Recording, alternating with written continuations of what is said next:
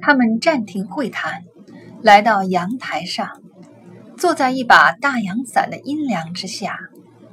一辆摩托艇呼啸而过，在湖面上划开一道口子。接着，摩托艇不见了踪影，又只剩下他们两个人，面对着茫茫湖水。万籁俱寂。如果不是放在会客厅里的手提电脑里不断传来瓦利德阿尔斯蒂奇的声音，他们就像是这个世界上剩下的最后两个人。你又买了条船。基寒用下巴颏点了点加布里尔的帆船，说：“其实，船是同事以我的名义给我买的。为什么？我快把他们逼疯了。因为什么？因为你，吉汉。我要求他们尽一切努力，无论如何也要确保你的安全。”他沉默片刻。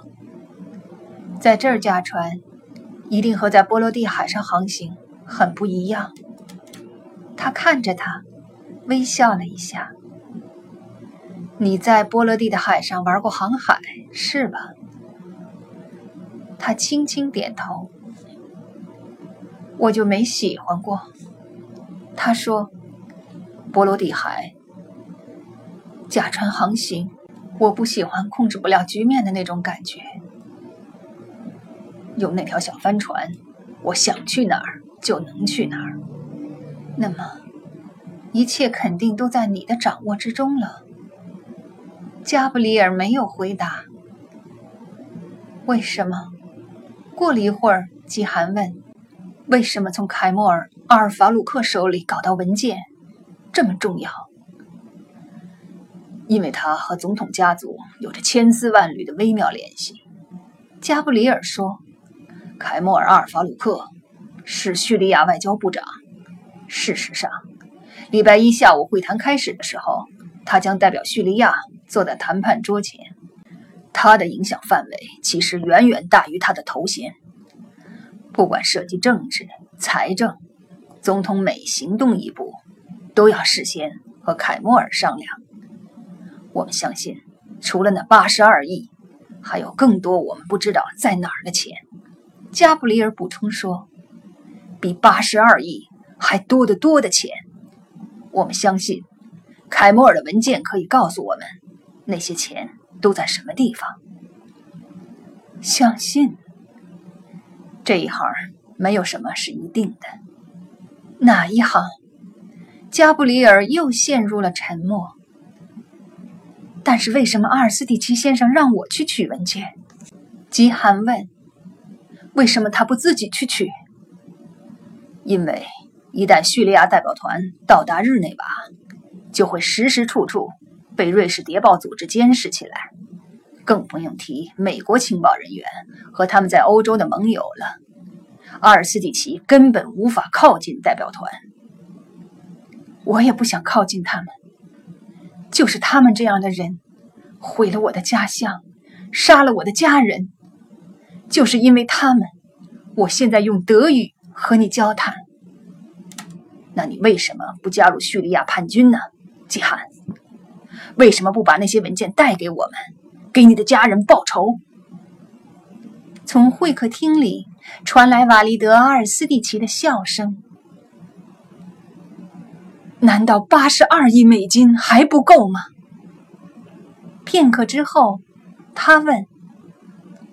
这确实是一大笔钱，但是我要的更多。为什么？因为这样可以让我们更多的影响他的行动。统治者的。他点点头。原谅我。他顽皮的一笑说：“这可不像是从一个德国收税官嘴里说出来的话。”一丝不易察觉的微笑。掠过加布里尔的脸庞，他没有作声。我怎么拿到文件？他问。你完全按照阿尔斯蒂奇的要求去做。加布里尔回答。礼拜一上午飞到日内瓦，从机场乘坐私人司机开来的豪华轿车，到达大都会酒店，然后取上文件，返回机场，飞回林茨。他停顿了一下，又说：“在回来的路上，你用手机把文件拍下来，再将它们传给我。然后呢？如果正如我们怀疑的那样，文件上是另一批账号，你还在空中飞行的时候，我们就能把这些账号攻破。到你的飞机在维也纳落地的时候，事情就全办完了。然后我们就让你消失。”哪儿？他问。你们想把我带哪儿去？去一个安全的地方，一个没人能伤害到你的地方。这么解释恐怕不够。他说：“当一切结束的时候，我想知道你打算把我带哪儿去。而且方便的话，请你现在就告诉我你到底是谁。这一次，我要你说真话。我是哈马的女儿。”我不喜欢别人跟我撒谎，好似一对吵了架、正在闹别扭、搞冷战的夫妇。他们登上了摩托艇，沿湖南下。吉寒坐在船尾，身体僵直，双腿交叉，两臂合抱，眼睛怔怔地盯着加布里尔的后脖颈。正如妻子听到丈夫承认自己有了外遇一样，季寒一言不发。加布里尔的坦白令他陷入了深深的愠怒。眼下，他无话可说，该是听吉寒说说的时候了。你这个混蛋！他终于开了口：“你现在觉得好点了吗？”他头也没回的问了这句。很明显，他也没觉得这句值得他给予回答。要是我从一开始就告诉你真相呢？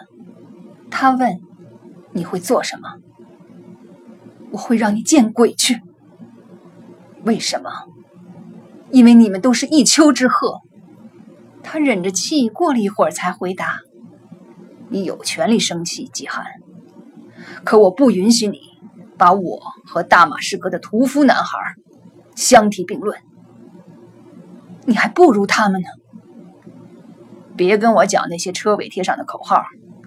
如果叙利亚的冲突还能证明什么的话，那就是我们和我们的敌人确实有着天壤之别。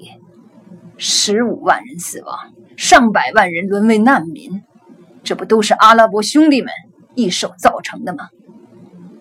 你们的所作所为。也没什么分别，他回敬了一句：“胡说。”他还是没转过头来面对他。你可能觉得难以置信，他说：“我愿意巴勒斯坦人有他们自己的国家。事实上，我想尽我所能帮助他们实现这一理想。但是就目前而言，这是不可能的。实现和平需要双方的努力。”是你们赖在他们的土地上不走的。他没心思回答，因为早在很久以前他就悟出，这样的辩论无异于钻牛角尖儿。相反的，他关闭了发动机，调转椅子面对他，揭下那些伪装。他说：“让我看到你的脸。”他脱下了假眼镜。现在，脱下假发。他按照他说的做了。他向前探出身子，盯着他的脸。把隐形眼镜拿掉，我要看到你的眼睛。他分别摘下了双眼上戴的隐形眼镜，然后轻轻一弹指，把镜片弹进了湖中。满意了吧，季寒？你怎么能把德语讲得这么好？我的祖先是德国人。犹太大屠杀的时候，我妈妈是全家人里唯一的一个幸存者。她刚到以色列的时候还不会说希伯来语，那时候德语是我听得到的唯一语言。英格丽呢？她父母生了六个孩子，每个孩子的出生都是为了纪念死于大屠杀中的六百万人中的一百万。他妈妈和两个姐妹在伊斯兰抵抗运动中的一次人体炸弹事件中丧生了，英格丽受了重伤。这就是为什么他走路一瘸一拐的，而且从来不穿短裤或裙子。他真名是什么？这无关紧要。你叫什么名字？知不知道我的名字对你来说没有分别？你还是会恨我，因为我的身份，因为我从事的职业。我恨你，是因为你对我撒了谎。我没有选择。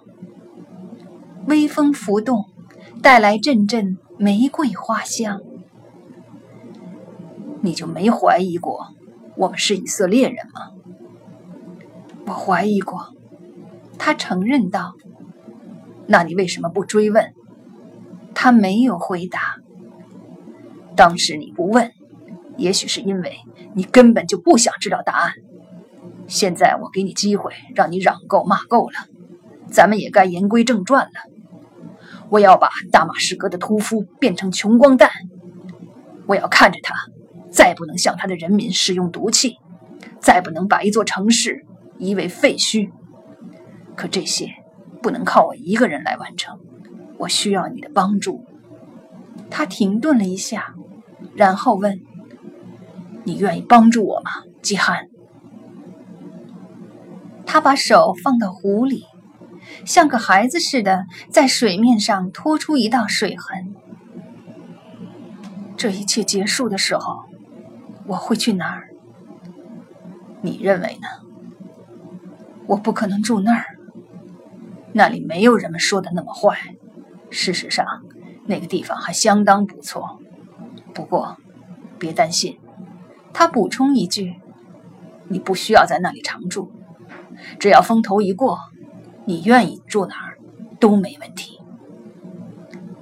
你这次说的都是真话吗？还是又在撒谎？加布里尔什么也没说。吉寒双手从壶里掬起一捧水，又张开手指，让水从指缝中汩汩流走。我可以做这件事，他终于说道。但是作为回报，你也要给我一样东西。什么都行，季寒。他静静的注视了他片刻，然后说：“我需要知道你的名字。知不知道名字？这不重要。